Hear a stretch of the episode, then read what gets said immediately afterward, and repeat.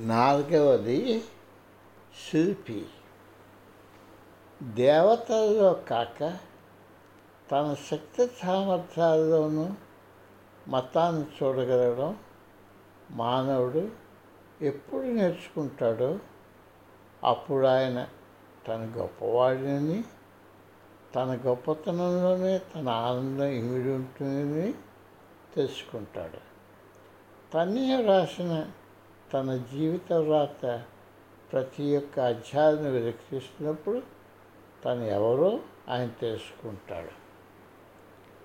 నీ జీవన శిల్పివి నీవే. నీ జీవన విధానాన్ని నువ్వే రూపొందించుకుంటావు. నీ వైఖరిని నువ్వే తీర్చిదిద్దుకుంటావు.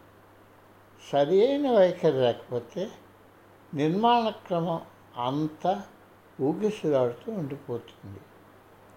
ఈ విషయాన్ని నువ్వు ఎప్పుడు గ్రహిస్తావో నీ అంతరంగాన్ని నువ్వు పరిశీలించడం మొదలు పెడతావు.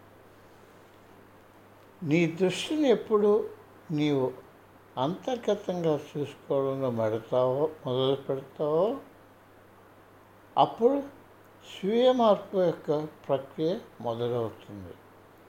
దానితో చైతన్యం యొక్క ఎన్నో స్థాయిల గురించి నువ్వు గ్రహిస్తావు. నిన్ను నువ్వు తెలుసుకునే శక్తి నీలోనే ఉందని తెలుసుకుంటావు. ఈ అనుభవం నీకు సంతృప్తినిచ్చే ఒక మూలంగా తయారవుతుంది. గతంలో ఋషులు ఈ విషయాన్ని అనుభవించి ఆ అనుభవాలను గ్రంథస్థం చేశారు. దురదృష్టవశాత్తు ఈ కాలపు మానవులు ఋషుల యొక్క విజ్ఞానం నుండి ఎలా లాభం పొందాలో తెలుసుకోలేకపోతున్నారు. అందువల్ల మానవులు ఆనందం కోసం బాహ్య ప్రపంచంలోనే తారసలాడుతున్నారు.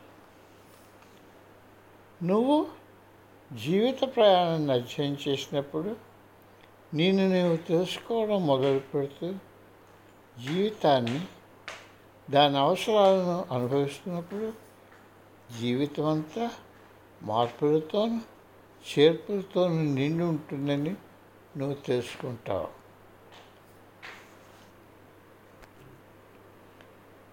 క్షణం క్షణం జీవితాన్ని ఆస్వాదించడం నేర్చుకో.